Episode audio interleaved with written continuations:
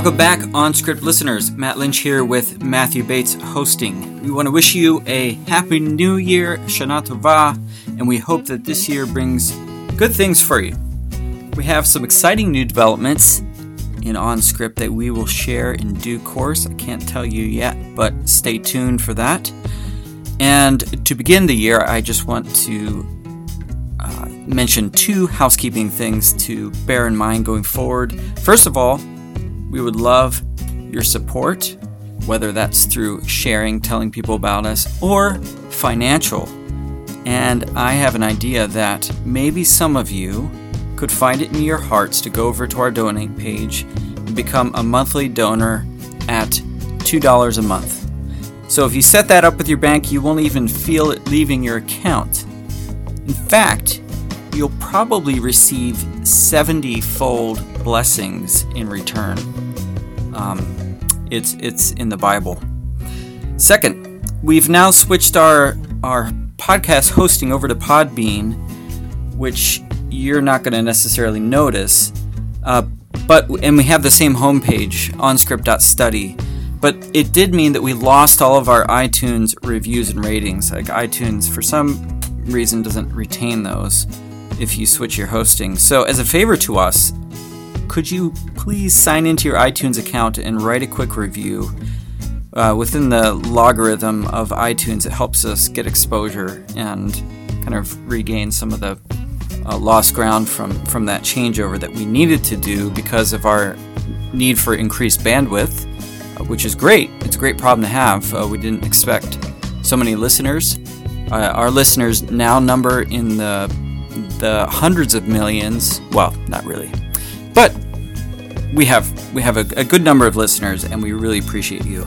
So this episode is one of hopefully many bridges that Matt and I hope to build towards systematic theology. Uh, and it's, this this is one of the areas that really needs serious work in scholarship in the field of scholarship, and there are a lot of people kind of doing some some serious work and, and writing around this this uh, subject of how to bridge biblical studies and systematic theology. Um, with within the within the history of scholarship, those two have been driven apart because of the rigorously historical pursuits of biblical studies, and then on the other hand, the the, the more metaphysical and and even normative kind of claims of systematic theology on the other hand. So that's a hard it's a hard bridge to cross. It's a hard bridge to create, uh, and and this is this is one step in that direction. So I hope you enjoy it, and and maybe it's outside your comfort zone or what you're familiar with. Uh, so you if you have questions, you can always contact us. Just just put a comment in in the the show notes, and and and we can get back to you on that. So we hope you enjoy this, and again, have a happy New Year.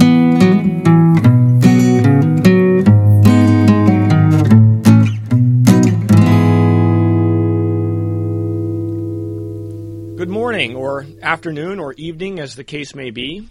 If you're a regular listener, then you've probably discerned that OnScript's center of gravity is recent scholarship on Scripture. That's why we are called OnScript, on Scripture. Get it? Matt Lynch and I also thought the title On Script was suggestive for our main content of prearranged interviews. Uh, as our listeners reflect further upon all this, I'm sure none will doubt that Matt Lynch and I are terribly clever. This is Matt Bates, your OnScript host. Nevertheless, despite our scripture focus, both Matt Lynch and I are certainly interested in the intersection between biblical studies and the larger theological, religious, and academic world. So, for my next couple episodes, prepare to spread your wings and fly beyond biblical studies proper into broader theological conversations. Toward that end, our guest today for OnScript is the very distinguished Dr. Oliver Crisp. Oliver Crisp is professor of systematic theology in Fuller Theological Seminary's School of Theology. Along with Dr. Fred Sanders, Oliver has initiated the Los Angeles Theology Conferences, which are held at Biola and Fuller in alternate years. Dr. Crisp is also widely published. He's the author of numerous articles, 10 monographs, and has edited or co-edited edited another 10. Some of his recent titles include Divinity and Humanity, Deviant Calvinism, Jonathan Edwards Among the Theologians, and the book that we are discussing today, The Word Enfleshed, exploring the person and Work of Christ with Baker Academic 2016.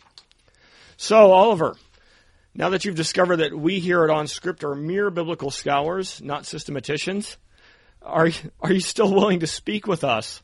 Absolutely. I don't know about mere biblical scholars. I think I'm the one who should be in fear and trepidation since uh, you're the people studying scripture more closely perhaps than sometimes systematic theologians do. Well, uh, I, I, appreciate that you're uh, you're willing to, to stoop down. I, I would say, uh, and uh, and speak to us biblical scholars. And certainly, um, I'm interested in the intersection of uh, you know systematics and uh, analytical uh, philosophy with theology, um, but uh, I'm not an expert in it, so it's uh, with a bit of fear and trepidation then um, that I'm interviewing you about uh, this book, as clearly you're in your own area of expertise there, and it's delightful to discover what you come up with. Um, one of the questions that I have for you, I suppose, is as a systematician. Uh, as you look across the aisle, so to speak, right now at biblical scholarship, then, is there anything that excites you? Oh, there's lots of things that excite me in biblical scholarship. I, I, I mean, it's a lot of the time. It's uh, I wish I had the time to uh, invest in um, thinking more about the things that I am excited by in biblical scholarship. And in fact, being where I am at Fuller, it, I'm surrounded by you know really world-class biblical scholars. So it's great being able to speak to colleagues and friends about things that they're working on, so on. Uh, in terms of stuff that I'm I'm excited about, I mean, like many uh, pe- people with theological interests, I suppose, um, recent work in, or maybe not so recent work now, and the new perspective on Paul has been very interesting. And for the the um, work that I've been doing most recently in the atonement that we're talking about today, um, some of the work by pe- people like Michael Gorman um, has been particularly of interest to me in his work on uh, Pauline theology and on the atonement. But uh, there are certainly other things as well. Grant Macaskill's uh, work on union with Christ is, is, has been salient for me um, in the recent material I've been uh, considering on the work of Christ. And there are other things besides. I mean, I think also whether you consider this strictly uh, biblical studies, the sort of theological interpretation of scripture stuff is obviously is clearly a sort of bridge between the sorts of uh, theological interests of theologians like me and perhaps some of the some of the interests of biblical studies people. And um, it's been fun for me in the last few years to try to um, think a little bit more along those sorts of lines with friends and scholars in the LA area who do that obviously professionally rather than amateurly like someone like me. Yeah, well, uh, certainly some of the things, uh, both the names and the topics you mentioned, uh, get get my blood flowing as well. And I, I do think that you're right uh, that theological interpretation or patristic ressourcement is certainly doing much to bring our disciplines closer together. And I think that's a great thing and very exciting. Um, now, Oliver, you've recently penned this new book, The Word Enfleshed, for Baker Academic. Terrific book, by the way. I really enjoyed it. Thank um, you. Uh, now, I couldn't help but notice that you dedicated uh, the book to Mike Rea, uh, you, you enigmatically dub Mensch. Uh, uh, Mike is one of my friends too, uh, so I was immediately curious to hear more about how you know Mike and your choices to get, dedicate the book to him. Well, so Mike and I met some years ago when I was on a postdoc at the University of Notre Dame at the Center for Philosophy of Religion and we struck up a friendship then, and uh, that's kind of blossomed and, and continued over the years. Uh, also, during that time when I was at Notre Dame, over a cup of coffee, actually at the LaFortune Student Center, uh, we were discussing the fact that analytic philosophers and theologians don't speak to, to, to one another enough, and that there might be some fruitful work to be done on the intersection between those two disciplines. And out of that came a book called Analytic Theology, which uh, came out in 2009. And on the basis of that, uh, a, a, sort of a community of scholarship, I suppose, has grown up um, that has uh, been seeking in the, in the past six, seven, eight years to um, pursue that kind of project of, of doing theology, systematic theology, uh, using the kind of tools and methods of analytic philosophers or paying attention to that kind of literature as a sort of philosophical resource in order to do so. So my my association with Mike is both personal as well as professional, and I think we've both been uh, invested in in uh, considerable respects in the project of analytic theology since its inception. Both of us have, have gone on to do uh, various uh, further projects in analytic theology. So it, it's just it was it was uh, it seemed appropriate to, to, me to to dedicate some of my work to Mike, who's had a great influence on me and has been a great friend to me over the years, and he was a an opportunity to do so. So I I took it. Hence the mensch. I mean, he really is. He's he's a wonderful person who has uh, you know selflessly given of himself over the years to lots of different people, not just me, in order to um, see their own work flourish. And uh, he's he's a really terrific friend as well. So it was a delight to be able to dedicate the book to him. Yeah, I, I, agree. Mike is a great guy, um, but I have to tell one story on him. In fact, uh, this story uh, uh, is uh, shows that he truly is a great guy because I was at first very suspicious of him uh, because the context in which I met him uh, was when he was starting to date his now wife, my friend Chris. whenever we were in graduate school together, Chris and I were actually in the same cohort, and so you know later, whenever Mike and Chris started to, to, date, I was wondering who this guy is, you know, and and you know know, suspicious of his intentions, you know, toward toward my good friend Chris and, and whatnot. Uh, but uh, as I got to know Mike, uh, I discovered uh, a that he's a world class philosopher that I probably should have known more about anyway, uh, and b that he's uh, he's certainly a tremendous guy. so I saw him at SBL and and mentioned I was going to be interviewing you, and he was excited about that. So anyway, Mike's a, Mike's a good a good fellow. He really is.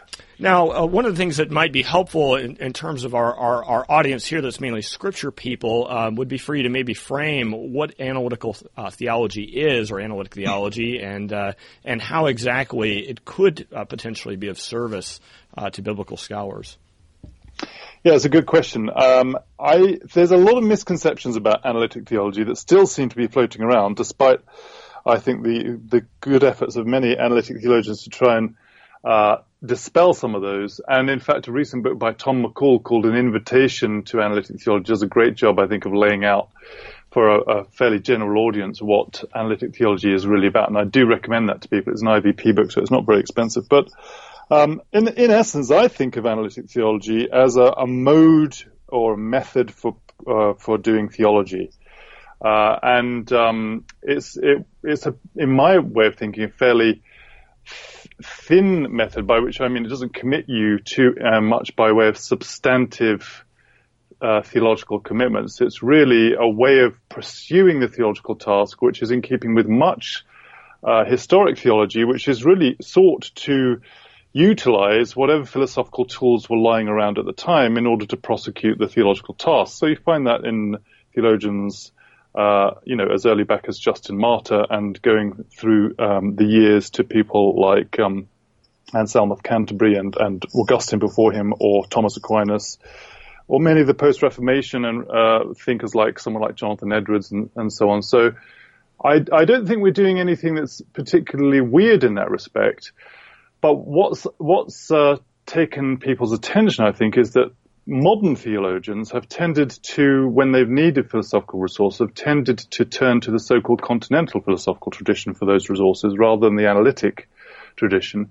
And really what we're recommending is that theologians pay more attention to the analytic literature because analytic philosophers have uh, have a lot to contribute theologically in terms of the literature and the tools and methods that they utilize. But it's not the case, I think, that uh, theology is enslaved to the philosophy, uh, rather in a, in a very traditional way.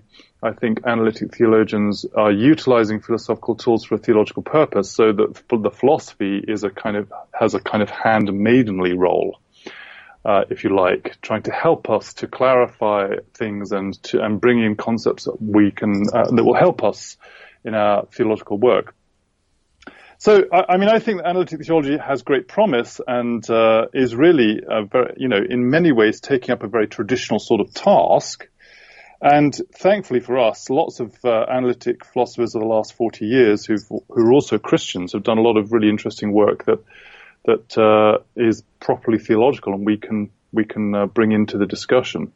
In terms of the biblical studies connection, there's a, a, new institute that started at the University of St Andrews, the Institute of uh, Analytic and Exegetical Theology, that's really trying to work hard at bringing together into conversation people in biblical studies and people in analytic theology. and I really hope that um, that has great success. Um, but there is certainly work to be done there, I think, in terms of uh, a kind of rapprochement between those in biblical studies and those doing theology uh, and analytic theology, I suppose, uh, more specifically. Um, I, I mean, my sense is that analytic theology brings to the table a certain set of uh, sensibility, uh, kind of sensibility, a certain set of uh, tools and ways of approaching um, texts and approaching arguments and ideas that would be helpful and useful to people in biblical studies. I mean, by and large, people in biblical studies are keen on careful reading of text, the the clear presentation of arguments for certain conclusions, and so on. And in, in many respects, that's very much uh, the sort of um, way of going about things that analytic theologians prize. So I hope to see more interaction be- between biblical st- scholars and analytic theologians going forward. There's the, there's already the beginnings of uh, such interactions, and I, th- I think they're very promising. Yeah, thanks, Oliver. I think if anyone, uh, if any of our listeners doubt uh, that analytic theology can be useful, I would encourage you to uh, take up Oliver's book, The Word Enfleshed, and a read, uh, as I do think that uh, you will discover that there is uh, a lot that analytic theology does have to contribute to Christology. Um, now, before we get into some of the details of your book, uh, I was hoping that you might be willing to give us an overview of the whole, as I, I think that it's um, uh, you're, you're, in a sense dealing with a lot of discrete Christological puzzles or pieces, uh, but there's nevertheless, uh, uh, it seems like an overarching um, organization and logic to how these pieces are coming together as a whole in your project, and I'm hoping that you could uh, outline that for us. Yes, thanks. Um, in some respects, this book bridges some of my earlier work on the incarnation with uh, a work that I'm doing at the moment on the atonement. So this is a work that sort of deals with both aspects of the incarnation and the atonement, which I can I think of as two two parts of one whole work of God. So the work of uh, reconciling us to God's self is a work that begins with the incarnation and includes the life and ministry of Christ as well as his death, resurrection, and ascension.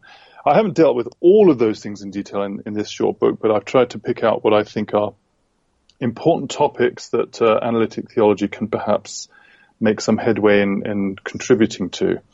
Um, and really the theme that runs, the golden thread as it were, that runs throughout the different chapters that I hope is clear to the, to the reader is uh, what we might think of as a notion of participation or union with God in Christ um, which um, you know is obviously a very biblical notion, particularly in the Pauline material. So um, that's something which I've come to see more clearly in recent years uh, through a combination of um, going back to certain of the fathers of the church, particularly Irenaeus and Athanasius, um, reading certain people uh, that are later in the church, like, for example, Thomas Aquinas, and then interacting with some of the work of people that I already mentioned, like Michael Gorman um, on the Pauline material, and a lot of those different um, different things have come together. Plus, also recent work that's been done in historical theology from within the Reformed tradition that I stand in, that, that's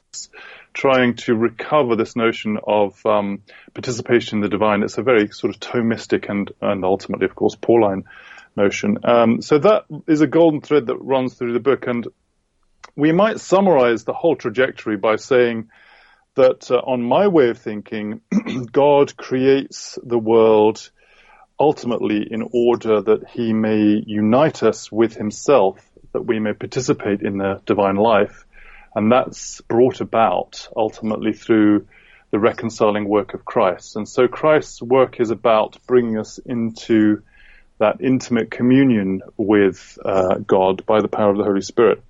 And uh, that's the thread that runs through the whole. And then what I try to do is look at, at key, as I see it anyway, key topics that um, that particularly uh, focus on aspects of that story, as it were, that um, we can tell with respect to the incarnation and the atonement of uh, of Christ. So there's work, for example, on you know the eternal generation of Christ, uh, which uh, of, of, the Son of God, rather, which has been uh, a topic of some discussion in recent evangelical theology, uh, of um, you know what we mean by the pre-existence of Christ, um, how we we weigh up things like Christ having a body and yet being a spirit, uh, you know, in the sense of God being a spirit. Um, and then focusing on things like the image of God and uh, the um, the union of the two natures of Christ before before focusing on, on the atonement and union with Christ in the atonement participation in God through the atonement and the, the Holy Spirit's role in bringing us into union with Christ.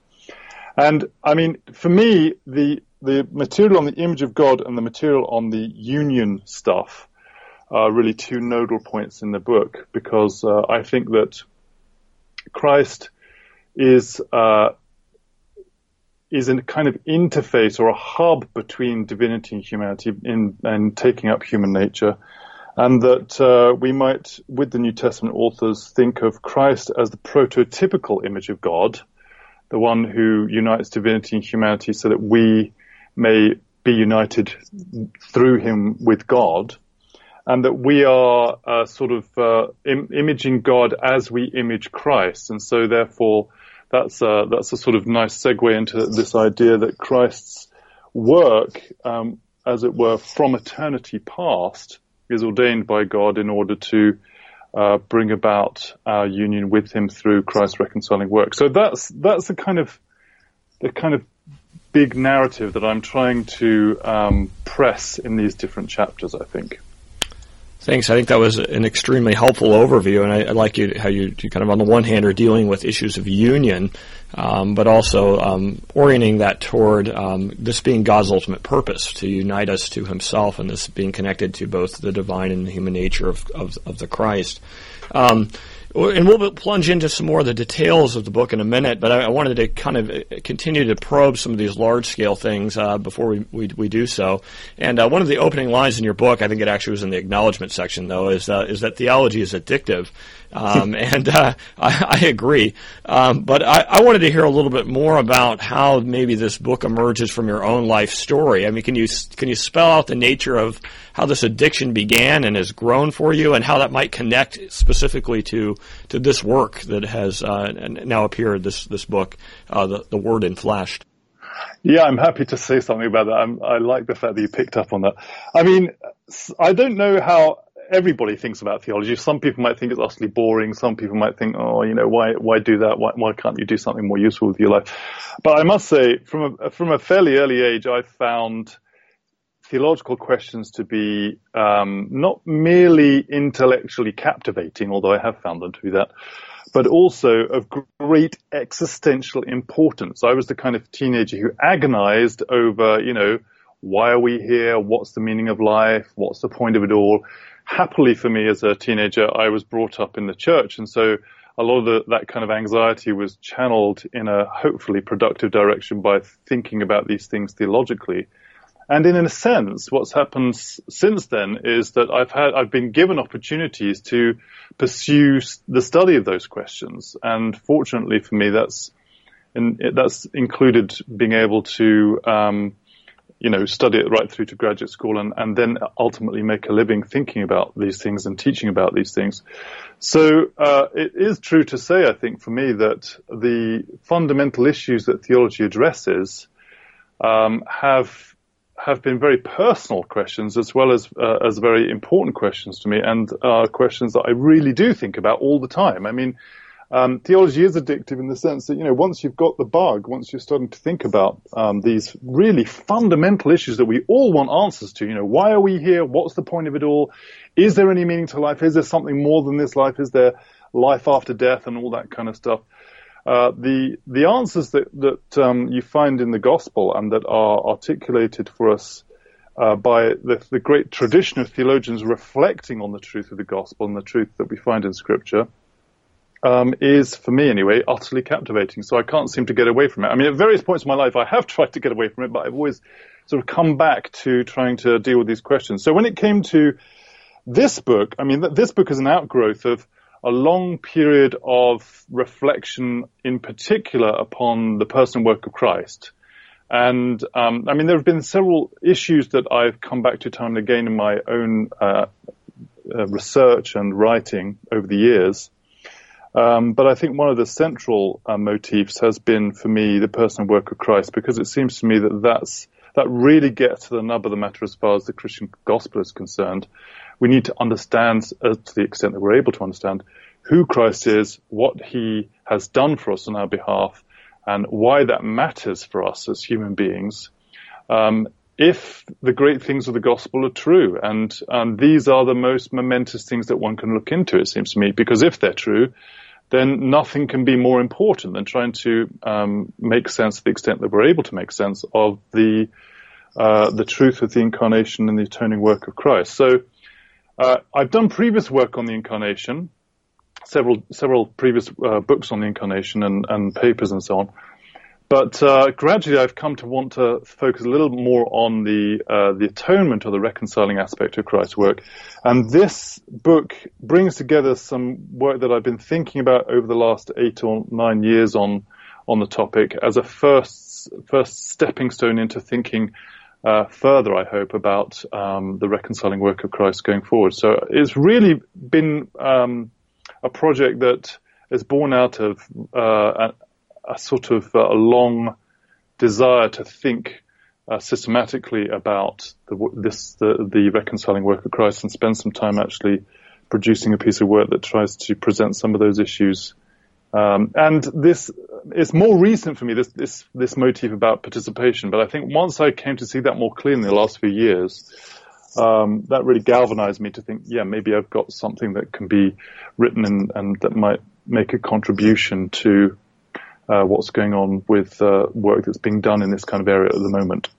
Well, I appreciate your uh, your existential uh, connection to the material and your clear passion for it, and I think that that, that does flow over into your uh, into your your work. I mean, you can see, I think, um, by the way that you keep more deeply probing, that you actually care about this, not just in an academic sense, but in a more personal sense, uh, and and I think that does shine through in places.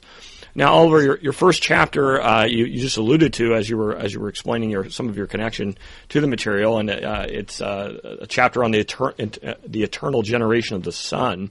And yeah. Uh, you know, as as you just alluded to, there's been a dust up of sorts uh, in recent evangelical theology, in particular, over this issue with Wayne Grudem and others, you know, denying uh, the eternal generation of the Son, and uh, and uh, the majority of the community pressing back, saying, "No, no, no, this is extraordinarily important uh, for you uh, in terms of your own, you know, processing of the material." What do you think is at stake then in this doctrine, the eternal generation of the Son? Yeah, I, I mean, I think actually recently at the recent ETS conference, which I wasn't present at, I understand that um, that Grudem and Bruce Ware um, actually said no, they do think that there is a case for the eternal generation of the Son now. They, so they've changed their view as a consequence of, of a lot of these discussions. Um, but uh, what do I think is at stake here? I think this is a really fundamental theological issue because what's at stake here is the nature of God. I mean, uh, if we as Christians think that God is is a Trinity, um, and it seems to me that is one of the two most central and defining doctrines of Christianity, the other one being the incarnation uh, and atoning work of Christ. Um, if uh, we do think that God's a Trinity, then um, then trying to to get at how it is uh, that the Son is differentiated from the Father in the Trinity is pretty important, I would think. And um, historically, in the uh, in the early church, as the church reflecting on the biblical tradition that it had received and trying to resist certain inroads being made into the church by those who thought differently, came to the conclusion uh, that and God is triune. This is the this is the testimony of the apostles and prophets that we have to uphold. They came to uh, the view that uh, in order to have um, some way of distinguishing the, the Father and the Son uh, it, as two persons within the Trinity, we have to say uh, that uh, fundamentally what is distinguishing here is this relation, what's sometimes called by the- theologians the relation of origin that distinguishes the, the Son from the Father. And uh, that relation of origin is his being eternally begotten. In other words, if we ask the question, what distinguishes the Father from the Son, or the Son from the Father, in the Trinity, uh, the answer is being eternally begotten is what distinguishes the Son from the Father. So giving up on that is really giving up on something pretty important because then if you give up on that, you you have to ask the question, well, how do we distinguish the Father from the Son? There's not really a very uh, there's not really a very good answer to that, it seems to me, which is why I think that the fathers of the early church took this matter really seriously and thought it was really fundamental, and why subsequent theologians have also uh, thought similarly that this is something which we really need to have some clear view on to the extent that we can, of course, get clear on this great mystery of the faith in order that we can say something sensible about uh, the distinction between the Father and the Son, whilst also, of course, upholding um, the, the, fact that both the Father and the Son are divine persons that are co-equal in, in honor and glory and power. So, always with the doctrine of Trinity, I think we are treading a very fine line. We want to say enough so that we can um, say something sensible about God as we worship God, but we don't want to say too much and then fall into rationalism or incoherence, um, or um, you know, overstep the boundary, as it were, that separates us from the, the mysterious nature of God Himself. I hope I've managed to negotiate that boundary. I mean, in many ways, that chapter is really an attempt to uh, articulate the historic view uh, in response to some recent uh, attempts to revise it. Yeah, um, I, th- I, think you do uh, manage to balance on the edge of the knife there quite uh, adeptly. Um, one of the things that you discuss in the chapter then is the difference of ontologically subordinating the, fa- uh, the Son to the Father uh, and uh, the, and it's sort of differentiating that from the economic sort of subordination of the son to the father. Yeah. Um, and uh, I felt that was helpful, um, and I was wondering if you could develop that a little bit more, and uh, perhaps I have another follow up question on that, uh, maybe depending on how you develop it. But uh, any comments on? what you mean then, or, or to, to draw that out, that the ontological subordination versus the economic? Yeah, good. So the ont- I take it that ontological subordination is, some- is something like this: that the son is actually somehow uh, subordinate in his being, in who he is to the father. Now that seems to me to be unacceptable theologically. We don't want to say that the son is somehow less than the father. Uh, that is precisely what the early church wanted to resist and wanted to say that is emphatically not the message that has been bequeathed to us by the apostles and prophets uh, in the New Testament documents. Um, so, but we do want to make some kind of distinction. So, what kind of distinction can we make? Well, it's got to be one that has to do with God's work in creation and reconciliation. Uh, and that is uh, an economic kind of subordination. So there is a sense in which the Son does subordinate himself by taking on human flesh and voluntarily taking up this role of being the mediator of the covenant salvation, um, and humbling himself to become, as we read in, in the great Christ hymn, uh, Philippians, humbling himself to become uh, a human being in order that he could reconcile us uh, to God. As Athanasius said, God uh, became man that we might be become divine in some sense. So there's a, there's this kind of movement from God through to taking up human nature in order that we may participate in the divine life. Um, and I think that kind of functional subordination, where Christ, where the second person of the Trinity, as it were, uh, willingly makes himself um, uh, a, a, human being in order to reconcile us to, to God's self, that kind of subordination is, um, I think, theologically acceptable. Um, but uh, that is, of course, very different from saying that the Son in himself is something different from the Father. Um, or something less than the Father, and that's emphatically what we don't want to say. So, so I think that distinction is a really important one. Uh, teasing that out helps us to see, oh yeah, there is a sense in which the biblical record does seem to suggest, uh, as a human being, uh, Christ does um, do this work. Um, it's subordinate to the will of the Father, as it were. But it's ultimately to bring about our reconciliation, um, which uh, is part and parcel of of the the work of the triune Jehovah, as it were, the work of Father, Son, and Holy Spirit together. Yeah, that's that's very helpful. I think that um, you know um, the way that you articulated in terms of the subordination, uh, uh, this functional subordination, is something that New Testament scholars I think have have stumbled over frequently, and the way that you nuance that in terms of his human nature uh, being uh, uh, the the portion of, of, of, the Christ that is subordinate, not his own uh, his whole person, is I think is helpful At least was helpful for me. Uh, Got to ponder it more. Uh, but anyway, uh, let's let's jump over to your second chapter, um, Christ without flesh, and uh, here you specifically interact with Robert Jenson. Uh, and Jenson has proposed uh, that the Word of God never existed in a state without flesh. Now, um, I think this is a proposal that will probably take many biblical scholars um, by surprise. Perhaps it's somewhat of an odd claim um, we might think, you know, isn't that what the incarnation is all about? That the Logos, who was not in flesh, took on human flesh. But Jenson seems to be asserting um, that uh, the Word of God never existed in a state without flesh uh, prior to the incarnation, even. Um, so, what is it that seems to be motivating Jenson in making this claim? And uh, we, why don't we begin with that? And then I had uh, something I might want to draw out further from you there. But why don't we begin with that? What do you think? What do you think is driving Jenson? yeah. So, I mean, I've interacted with Jenson's work in uh, previously, and in, indeed on this particular question previously, and uh, in one or two other respects as well. So, I, I, do want to first of all say that I've greatly benefited from Jenson's work, and I think that uh, the two-volume systematic theology, which sums up much of his mature thinking. Um, that he produced uh, in the 90s is uh, really, for me anyway, has been a very um, important sort of resource in, in, terms of trying to think about a number of things in, in systematic theology in recent times. So I, I really have a lot of time for Robert Jenson. Um, he's one of these people who I love reading, even though I, I, almost always come to different views from the ones that he espouses.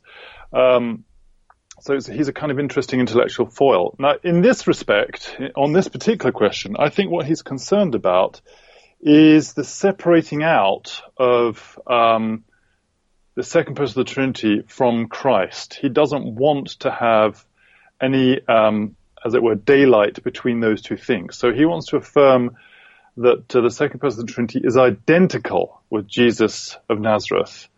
Um, so uh, there can't be a sense in which we can talk about Christ without his flesh, uh, without his human nature. Uh, and he worries about any such talk because he thinks that's an inappropriate abstraction from what we see kind of concretely being worked out in the in the Gospels, uh, and what he thinks that says about the divine life. Um, so I, I mean, in some respects, I'm, I can see what motivates him and why he, uh, why he feels that he has to go in the way that he does.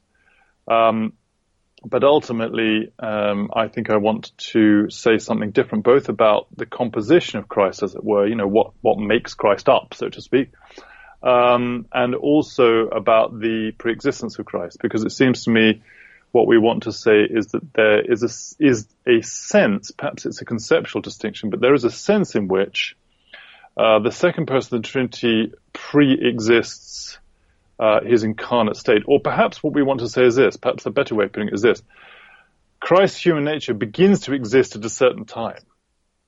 We might want to say the Son of God is eternally God incarnate, but we want to say that nevertheless, his human nature begins to exist at a certain time. And prior to that uh, moment, he didn't have, you know, the human nature of Christ didn't exist. Um, so I think I'm, I, I, here's another case where I'm trying to, um, bring to bear some of the resources of the great tradition, as it were, and, uh, seek to, um, seek to retell a way of, of thinking about, uh, this particular aspect of the incarnation that, um, shores up a fairly traditional account of Christ's preexistence. Yeah, and um, in this second chapter, you, you begin to speak a little bit about um, uh, Christological compositionalism, and this is something that um, it seemed like was uh, at least a leitmotif that sort of runs through your book as well, as uh, you, you, had a, had a fair bit of discussion around uh, the idea that uh, Christ, um, we might be able to break Christ into com- various components, uh, and and that might be helpful in terms of analytical categories for um, thinking about how this all works theologically. Um, and so I wondered, and this actually pertains to your third chapter as well. Uh, you know, which which which does have to do with the whole idea of whether or not uh, we can speak of God having a body. Um, yeah. You you do use the compositional Christology resource there as well. Um, could you unpack compositional Christology for us? Uh, what other options would be on the table? Uh, and uh, yeah. how does how is this a, as a is this a resource that's helpful for us theologically? Some people might be appalled at the idea that we might want to analyze or think about how um, Christ is composed of various parts or what those parts might be, that this is somehow blasphemous or inappropriate, or, or maybe not even that, just that it's, it's a completely wrong-headed way of thinking about these things. But I do think there's, there's reason for trying to do this, um, because, uh, the theological implications of what we say about how it is that Jesus of Nazareth is God incarnate are enormous. So trying to get a clearer picture of what we want to say about this particular topic is, it seems to me, certainly worth thinking about with some care. Um, now, I've already said that Jenson and many other people think that when we think about the relationship between Jesus of Nazareth and the second person of the Trinity, what we want to say is the, rela- the relation there is one of identity. In other words, they are one and the same thing, right? And that's that's the end of the story to some extent. Um, and uh, of course, I'm very sympathetic to that kind of concern, but I think I would want to um, nuance that a little bit, and I, it seems to me that what we want to say is something slightly different. So there are various options that one could pursue here. One could simply say that Jesus of Nazareth is identical to God the Son, and that's the end of it. But other um, theologians in the tradition, and more recently analytic theologians, have sought to develop this uh, compositional view. And the view is something like this. When we talk about Christ, we're talking about a composite uh, that is a whole made up of parts. And of course, we have lots of kind of composite things in the world around us, from tables and chairs uh, to bridges and tower blocks. They're all composed of various different parts, uh, concrete and tiles and steel and all sorts of other things. In a way, uh, Christ is also composed of parts, not of concrete and steel and tiles and so on, of course, but um, of his human nature and his divine nature. And if we want to follow the fathers of the early church in their um, doctrine of Christ being uh, one person with two natures, the so-called uh, two natures doctrine, then we have to be very careful what we say about how Christ is composed, because it seems to me we want to say at root we're dealing with one person, not two persons, one person. So we're dealing with the second person of the Trinity who acquires a human nature.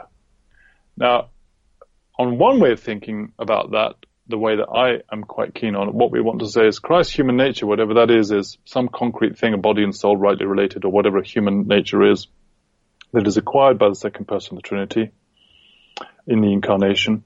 But then it looks like Christ is composed of these parts, his human nature, whatever his human nature is, and the second person of the Trinity that's uniting himself to that human nature and making that human nature his own. So strictly speaking, it wouldn't be true to say that Christ is identical to God the Son. It would be, uh, it would be true to say that God the Son is God incarnate, or God the Son has a human nature. Um, but uh, clearly, God the Son is a is merely a part of this larger composite whole that is Christ, that comprises uh, God the Son and uh, the the nature He has as a divine person, and the human nature uh, that He takes on uh, in the incarnation. So that's what I mean by a kind of composite or compositional account of the two natures doctrine of Christ. Um, some people will worry about that and, and, don't like the composite view. So there are these other there are other options on the table, and there are various versions of the compositional view. It's not just one uh, monolithic view. Um, but what I try to do um, in the in the book here is outline one particular uh, version of the compositional view as part of this wider theme of how it is that, that God needs to have a kind of hub between divinity and humanity in order to bring about our human reconciliation. So the, this rather sort of technical, perhaps even arcane uh, account of the composition of Christ has actually a very important purpose in trying to help us get a better grip on how it is that uh, Christ's work um, enables us ultimately to participate in the divine life. Well, thanks, Oliver. I think that's helpful. And as, as we kind of probe uh, this idea of the second person of the Trinity or the hypostasis of the Trinity, then as a distinct person taking on human nature uh, and uh, that human nature not existing uh, at least as a as the personal nature of the man Jesus at that point uh, until it's taken on right that that's the moment in which Jesus' human nature then begins to exist uh, this is this is what's properly termed the inhypostatic union right that's the language that's uh, preferred am I am I Am I following that correctly? Yeah, no, you're right. So we don't. So that, what that language about n hypostasis uh, is is referring to is this claim that we don't want to have some human person wandering around first century Palestine that's then possessed by a divine person. We don't want a divine possession like you know some kind of sanctified exorcist view of the incarnation. What we want to say is uh, that uh, the second person of Trinity takes on a human nature and makes that human nature his own from the from the get go, as it were. So it never exists independent of the second person of the Trinity. It's formed in the womb of the, of the Virgin in order for it to be his human nature. And um, but it's it's never a human nature that, as it were, becomes a human person and exists as a human person independent of the second person of the Trinity. So, so there's only ever one person uh, present in Christ, and that's the second person of the Trinity but he has a complete human nature. That's what we want to say, I think. Yeah, that's that's a helpful clarification, and it was uh, was helpful for me as I was, uh, you know, still working on my own Christological grammar here. Um, well, I, I really profited from the whole book, and it was it's hard for me to pick a favorite chapter, but chapter four might have been it for me. Uh, the title of the chapter was the Christological Doctrine of the Image of God, um, and uh, there are different ways of handling image of God theology that you outline, uh, and I think helpfully so. And um, and so uh, it might be helpful for uh, for our listeners that if you were to outline uh, some of the other options for image of God theology, and then um, maybe a little bit of the trajectory that you go down, uh, and then I'll maybe after that tell you what grabbed my attention in particular in the chapter and the part that I really loved. Uh, go ahead. Yeah, sure. So there are some people that talk about the image of God in, in terms of something substantial in human beings. Maybe it's our reason, maybe it's having a soul or something like that. Uh, there are other people that think that uh, the image of God is something like a function that human beings perform, and, and there's been some interesting work done on this recently in uh, in biblical studies as well as theological studies, picking up on some of those themes about how human beings image God in their sort of um, their role as a kind of viceroy over creation. And so the, the divine image might be something to do with uh, a, a, function that we perform in um, in exercising God's rule in creation, something like that.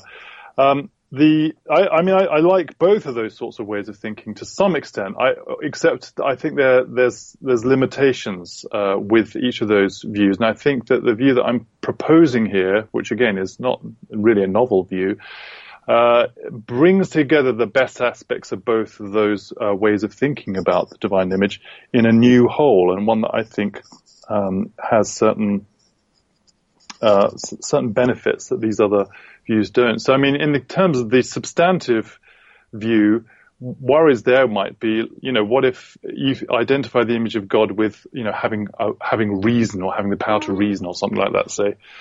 Well, then what about those human beings that don't have the power to reason? Do, do they not have the image of God? Um, or if we're going to say that uh, the divine image is something uh, of a, a, functional role, does that really capture everything we want to say about the divine image? Is it, is it merely a role that we exercise, or is there something more to it than that?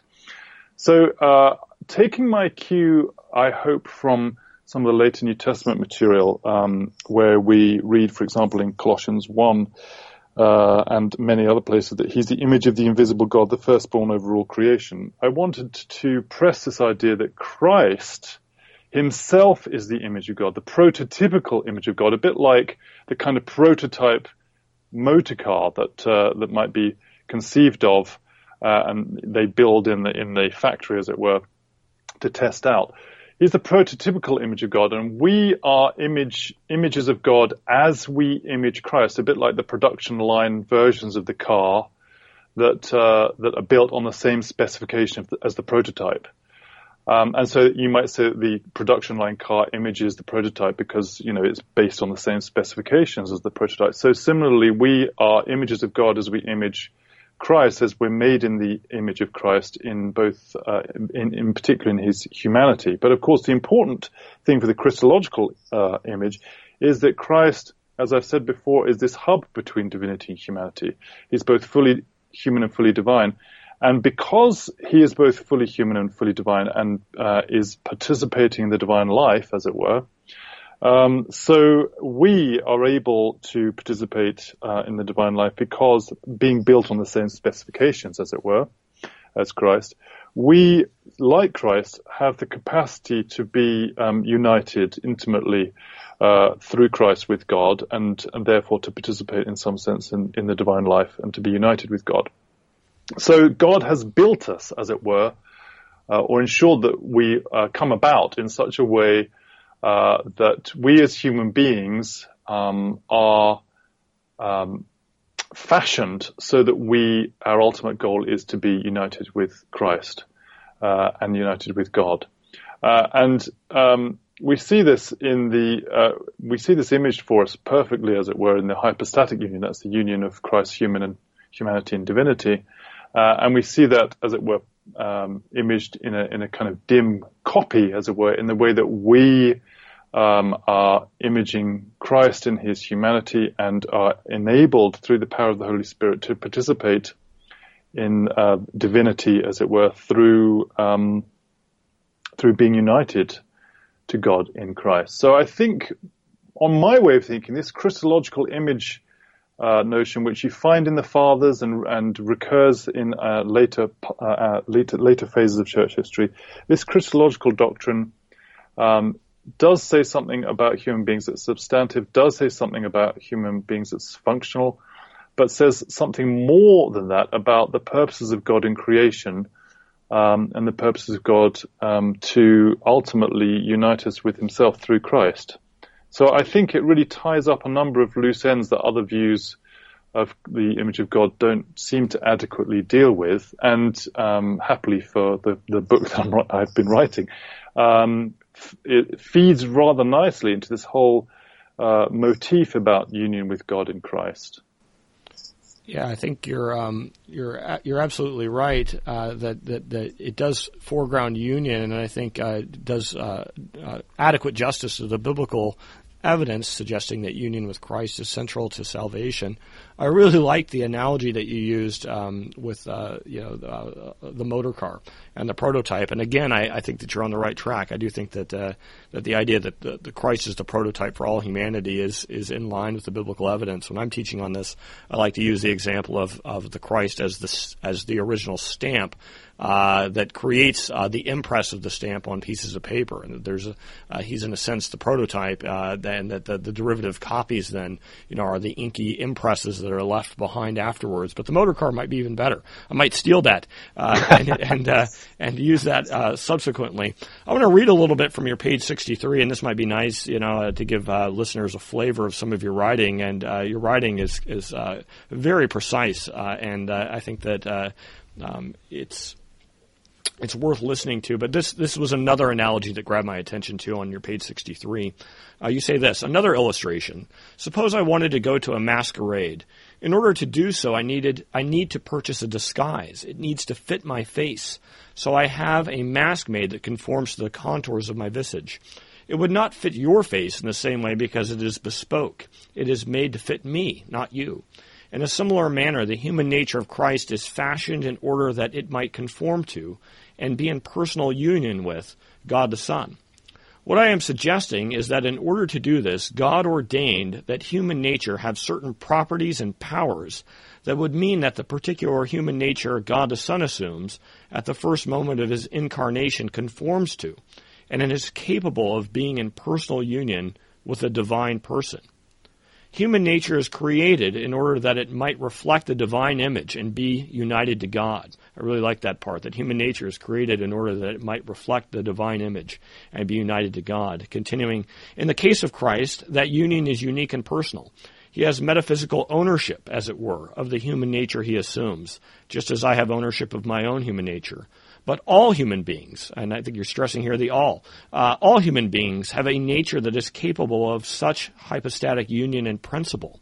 And all human beings are given a nature that has the requisite image of God, so that God the Son may unite himself with human nature.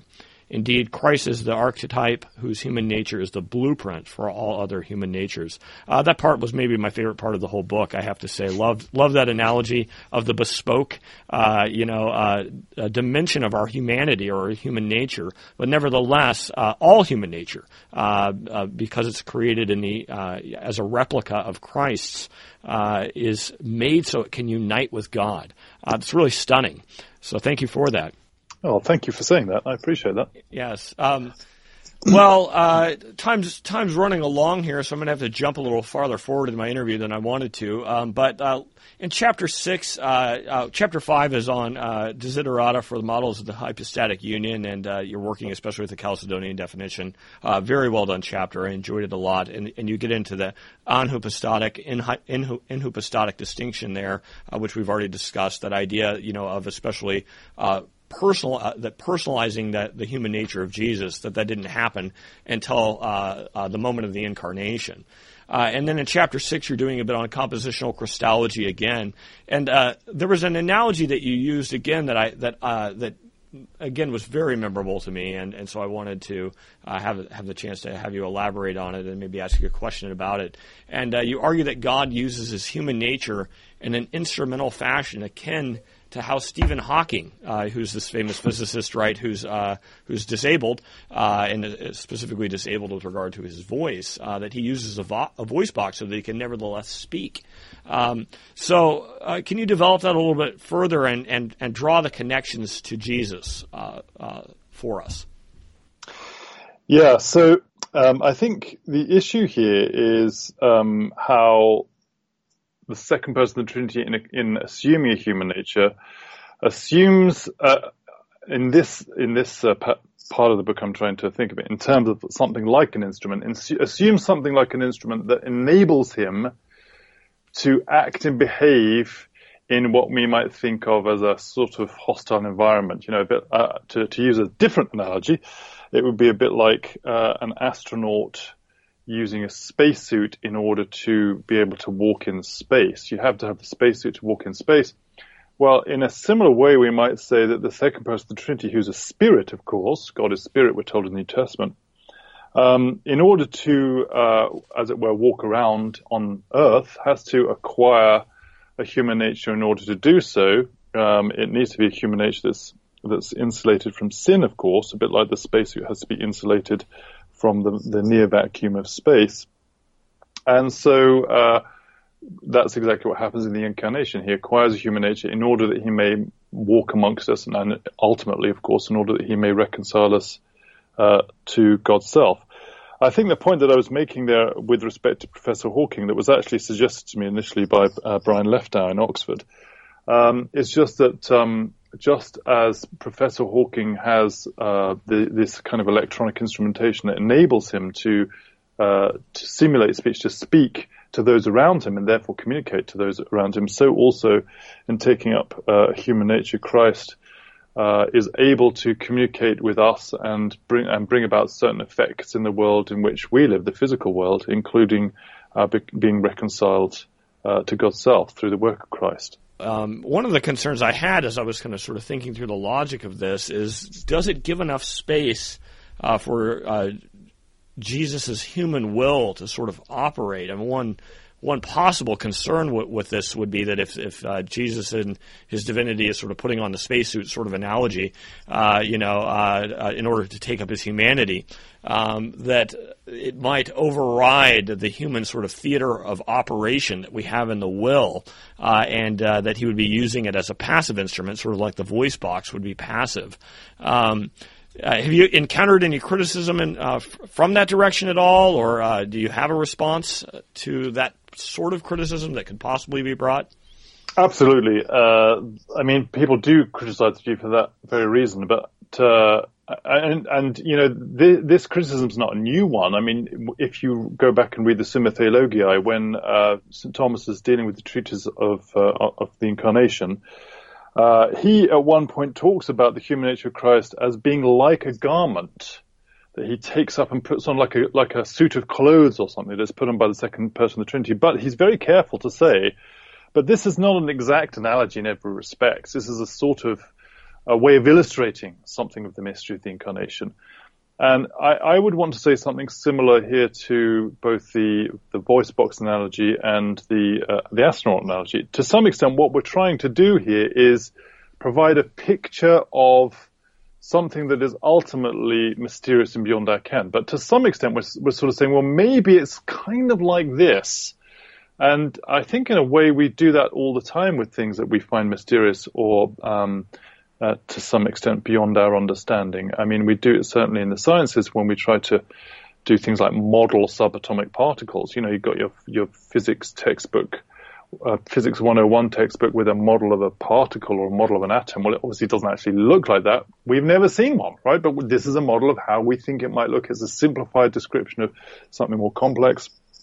In some respects, I think that's what we're doing here with the with the doctrine of the uh, hypostatic union, the two natures of Christ, we're trying to find ways of articulating that that um, helps us to get a better conceptual grip on it, though we are cognizant of the fact, as St. Thomas says, that this is not an apt way of thinking about it in every respect. And we, so we have to, like any of these analogies or these pictures that we use in this kind of way when speaking about God, we have to be cognizant of the limitations of uh, what we're able to say and not press these ways of thinking too far as if they are, you know, give us some kind of one-on-one correspondence to how things actually are in, in the Godhead. I certainly wouldn't want to say that. But I hope that in speaking in this way, it, it helps readers to begin to see something of how we might uh, see that um, Christ, Christ's human nature, is is born, as it were, or taken up uh, by the second person of the Trinity in the incarnation. Well, uh, I, I, think we do uh, need to press on to um, a final question here, just for the sake of time. And I apologize, I'm not going to be able to ask you anything about chapter seven, eight, and nine. And if I uh, probably could summarize briefly, they involve a metaphysically realist understanding uh, of the atonement on the one hand and spirit union on the other. I hope that's a fair summary. Um, yeah. Okay, um, but but readers will have to, uh, or listeners will have to become readers uh, in order to encounter that material. Um, now, uh, I, I, wanted to ask you a final question, and we've been asking this of, of all of our OnScript guests, so I'm curious to hear what you'll say. Um, and uh, what we've been asking is, what is the one idea in the field of New Testament studies or Christian origins that needs to die? Now, that's a that's a hard question, maybe because you're outside the field of New Testament or Christian origins. So I'll allow you to expand if you wish, uh, and to uh, tell me one idea that needs to die uh, in uh, systematic theology or analytic theology, uh, if you wish, or you can speak to New Testament or Christian origins. Wow, what a question! Um, let me let me address uh, biblical the biblical stuff, and then I'll I'll say something about um, systematic and analytic theology. So, on the biblical side of things, one idea that seems to me to be problematic is this notion that um, we have to articulate anything we want to say about things like Christology or anything that anything theological that arises out of the New Testament purely in terms of history and narrative. And if we move away from history and narrative, if we extrapolate from those and start thinking, as I am in this book, uh, about um, the hypostatic union, for example, then then the worry is that we we end up doing violence to the ideas themselves by wrenching them out of the context of the history or the narrative. Now, I just think that that's uh, a mistaken way of how we uh, should think about the history and narrative of the New Testament and the ideas or the concepts that arise out of the New Testament history in the narrative. And of course, um, there's a there's a sophisticated literature on these sorts of things about how to think um, about um, history and uh, the biblical tradition and different models for um, approaching these texts in this way, the different sort of hermeneutical models. So, in a sense, all I'm doing there is signaling um, my dissatisfaction with one of those particular models, and perhaps unsurprisingly, my um, my greater appreciation of those models that are closer to something like the kind of theological interpretation sort of approaches um, with respect to the biblical text that are happy to entertain the notion that um, that the New Testament authors are themselves uh, inextricably theological in what they say, and we can certainly reflect on those theologies um, and uh, take the concepts and ideas that they articulate and think and reflect about them outside of, as it were, strictly speaking, the narratives of the New Testament. Of course, there's there's always a worry that you can run with ideas in a way that will um, end up distorting those ideas ultimately, and perhaps that's the worry that many people who take this um, historical narrative view have. But I don't think that's necessarily the case. Um, uh, it may be the case, but I think if we're careful, we can um, we can do something useful and productive. I hope we can, because otherwise, the sort of stuff that I do is is largely um, a waste of time. But in terms of the uh, theology and the analytic theology side of things, what needs to die there? Well, um, perhaps not die so much as as be um, thought about in a slightly different way. I think there there persists a certain kind of suspicion between people who do theology and people who do biblical studies. Um, and perhaps that's a mutual suspicion. We kind of look at each other over a kind of no man's land. Um, occasionally, there's uh, sorties across no man's land to uh, to one side of the trenches or the other. And sometimes there's even a kind of armistice where people uh, go and play football in no man's land together. Um, but um, that doesn't happen enough, I think. And I do think that um, something I would like to see more of, so perhaps not so much dying as, as developing and flourishing, uh, is gr- a greater rapprochement between those of us in different sort of disciplines in, in the trenches facing one another, as it were. Um, what needs to die then is uh, the kind of suspicion that we have of one another, and what needs to be encouraged, uh, I think, is a is a greater attempt to seek to understand one another and and learn from one another. And actually, um, I think that's not a very easy thing to do. I mean, I think. Um, one of the problems is we have different sort of methodological assumptions, different sorts of projects that we're wedded to. Sometimes it's difficult for us to think beyond ourselves to what those from other subdisciplines are trying to say or, or do. And, but, and, and so there's a lot of listening involved there. But I, I think that that kind of project of trying to build bridges across these subdisciplines is something that I'm deeply invested in, uh, certainly in analytic theology. I'm deeply invested in that, in the bridge between theology and philosophy. But I hope that uh, we can see more such constructive work in the bridge, in building bridges between theology and biblical studies and, and the kind of theology that I'm interested in biblical studies. And of course, uh, here, as with my um, previous answer to the previous question, there's work already being done in, in this regard, and I hope that that will be built upon uh, to our our betterment and to our mutual enrichment in the years to come. Well, thanks, Oliver. I appreciate that, and I appreciate that I asked. You know, uh, for one thing that needs to die, and uh, you're generous in handing out death. Uh, you you uh, you actually gave two, one in uh, New Testament, one in theology. Um, but uh, but certainly, I think I'm sympathetic to the idea that the dominance of sort of historical critical paradigms and narratives in New Testament studies it, it's on the wane, and I think beginning to die anyway. but I also you, you, certainly were speaking to my heart when you were talking about you know the need to build bridges between biblical studies and, and theology proper uh, this conversation hopefully is a good step in that direction. Uh, so I very much appreciate that. Well, I've really enjoyed this conversation. I'm, I'm afraid we're out of time here. Um, so I, have sure appreciated you joining me today, Oliver. Thank you very much for having me. I think uh, it's been great. I mean, it's been terrific to, of course, all scholars like to have the opportunity to talk about their work, and but I mean, it's been very, uh, it's been very in, helpful to me to have this opportunity to speak to you. So thanks very much. Thanks, Oliver. This is Matthew Bates for OnScript. Our guest today has been Oliver Crisp. His book, The Word Enfleshed, released just a couple months ago with Baker Academic. You'll definitely want to read it. It's a very stimulating Christological discussion. Uh, moreover, Oliver's prose is unfailingly lucid and well. Uh, I'm going to leave you with an awfully, terribly bad pun. It's very crisp. Uh, that's uh, that's humor so bad uh, that it's probably going to fester for a few days. Uh, sorry about that. Uh, as always, uh, you're going to find links to Oliver's new book on our website, onscript.study. Take care.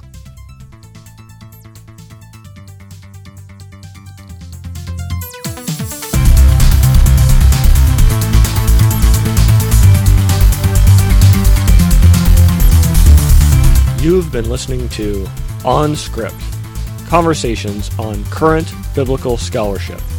Until next time, visit us at our site, onscript.study.